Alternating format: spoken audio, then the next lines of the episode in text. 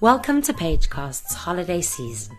This December, we're looking back and reflecting on all the incredible books published in 2022. We've asked a few special guests to review their top pick for the year and to give us a taste of what they'll be reading this holiday and in the new year.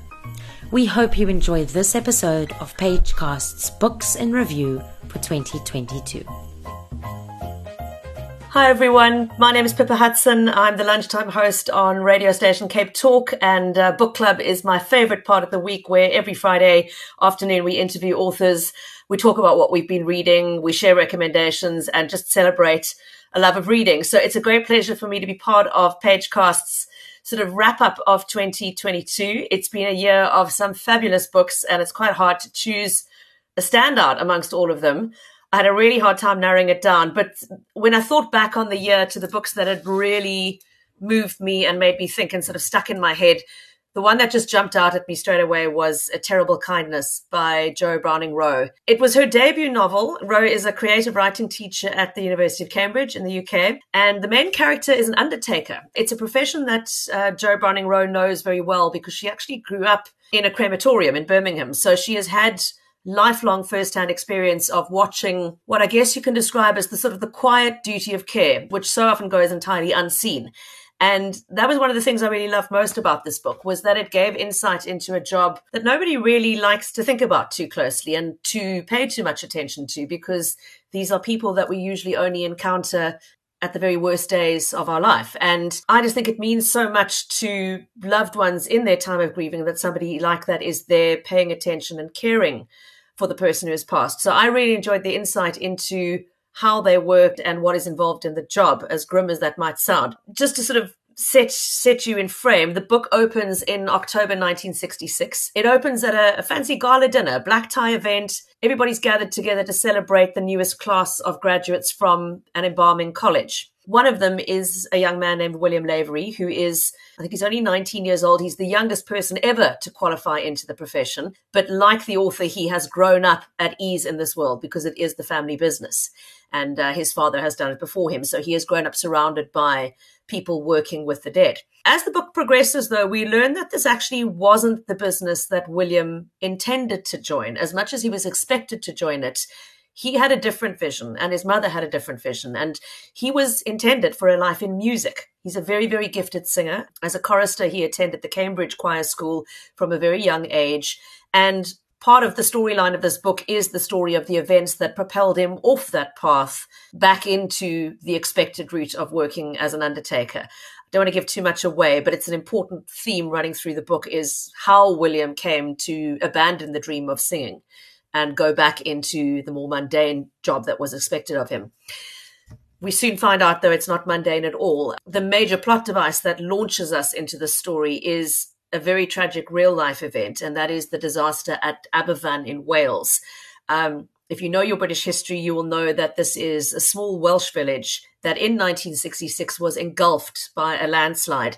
There'd been torrential rainfall. It fatally dislodged a very unstable mine dump that lay immediately behind the village and effectively just sent half a million tons of coal waste surging down the hillside.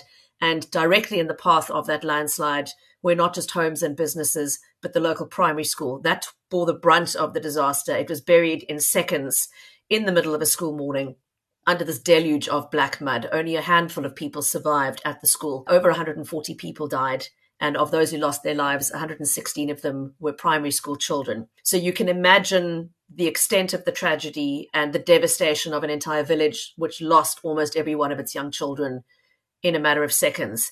And this is the point where this book begins. So on the night of William's graduation party, he's sitting there at this black tie event. Um, celebrating his graduation and celebrating his future when a telegram arrives at the event informing the guests there has been this terrible tragedy. Undertakers are needed. Please, will anybody who can come to Wales to help? Not everybody goes, but William, at the age of 19, feels compelled to respond to that call. And he stands up and leaves the dinner and makes his way to Aberfan for what will be the first professional job of his career as a working undertaker. That is where we, we pick up the circumstances in the village which sort of set the scene for William's story. He works tirelessly through those coming days and nights, uh, round the clock, helping to identify the dead, helping to alert the families once bodies have been identified, helping to prepare those children for burial, and trying to do what he can to console these devastated families. And in so doing, he has to just shove aside everything that he is feeling and processing and the trauma he's experiencing because his focus is on trying to do the best for these families and for these children. He pushes it aside successfully in the moment, but he is not able to push it aside completely. And the experience of what he saw and, and endured in those days is something that will haunt him for the rest of his life and for the rest of this book. So not only does it uncover all kinds of emotions linked to his past and the losses of his past and the loss of that dream in music. Um, all of which he had sort of suppressed deep down, it comes surging back after what he experiences and leaves him with real lingering trauma, uh, trauma that affects him into adulthood, that leaves him unable to sleep, that that impacts every aspect of his life as he tries to move forward, tries to start a family of his own, and finds himself so profoundly impacted by what he saw and went through at Aberfan. He makes a comment in the book, or the author makes a comment through him, that, that Aberfan seems to have scooped the very core out of him and left him as broken as the little bodies he worked on in his time there. So there's this incredibly tragic, moving, powerful moment of history that is the sort of the launch pad into the plot but A Terrible Kindness is not really a book about Aberfan. It's a book about William and a book about trauma and a book about coming to terms with your past and and how it affects your future. And I, I found it really interesting. I know there was quite a bit of dissent over whether this book should have been written at all. I know there was a stream of thought that thought it wasn't appropriate to use a real historic tragedy as a plot device for a work of fiction, especially one that is relatively recent. I mean, we are talking 1966, but the families affected are still living in Aberfan. The village still remembers, of course, and memorializes what happened there. So I, I'm aware of the fact that there was some criticism of that decision. I find it personally misplaced because having read the book, I thought this author treated the subject with immense respect, with a huge amount of compassion and gentleness and I didn't find anything problematic or feel that in any way she was exploiting those events and exploiting other people's heartache. It was written so beautifully and so movingly that I really felt she felt their pain, understood what the village had been through. And obviously, she had this very personal insight, given her own background, into how the men working on those bodies would have been affected. So, if anything, I thought she really took enormous care um, to portray the fact that the cost of that disaster was more than just the loss of life, that the, the impact extended far beyond the initial event. And she circles back to the village at the end of the book for a very beautiful moment of reflection on what Aberfan is like today. And she takes her character William back there. And he has this moment of going back and finding it is not as he remembers it, that time has moved on, that families have rebuilt, that the village has found a way to keep moving. And as much as it lives with this painful history, life goes on. And it's a very powerful moment for him to reflect on. So, despite the theme and the beginning of this book, it ends on a note of immense hope and beauty that really moved me to tears. This is a book that I finished with tears pouring down my cheeks when I read it the first time. So, a lot of reasons to recommend it. I mean, it's incredibly emotionally powerful and moving. I found it historically fascinating and I thought really carefully researched the attention to detail around the events of what happened in Aberfan was evident. If you are a music lover and particularly a, a, classical choral music lover, you will love the thread of the musical story that runs through this book. It's very important to William's personal journey. It's important to the village as well. And it sent me down a real rabbit hole looking into and looking up the hymns that are referenced and the Welsh traditional choral anthems that play a big sort of thread through this book. A particular song that is sung at key moments, for example, um, you'll find yourself wanting to go onto YouTube and listen to it. And once you do, you will, you'll, as I say, go down this rabbit hole listening to all kinds of other beautiful Welsh music. So that for me was really exciting about the book. I'm very grateful for the music it introduced me to in the reading. And then, yeah, I mean, it is a very thoughtful reflection on trauma and the long reach of trauma, on what it takes to, I won't say recover from trauma, but to move through trauma and find a way to live with hope after trauma, and on what it takes to find hope in a world that feels broken all around you, which I think is quite a relevant message right now. A lot of people are feeling that way, that the world is in a mess and it's hard to find a sense of hope for the future. I think the message of this book is that you will find it if you look for it. And if you can't find it, you can help make it.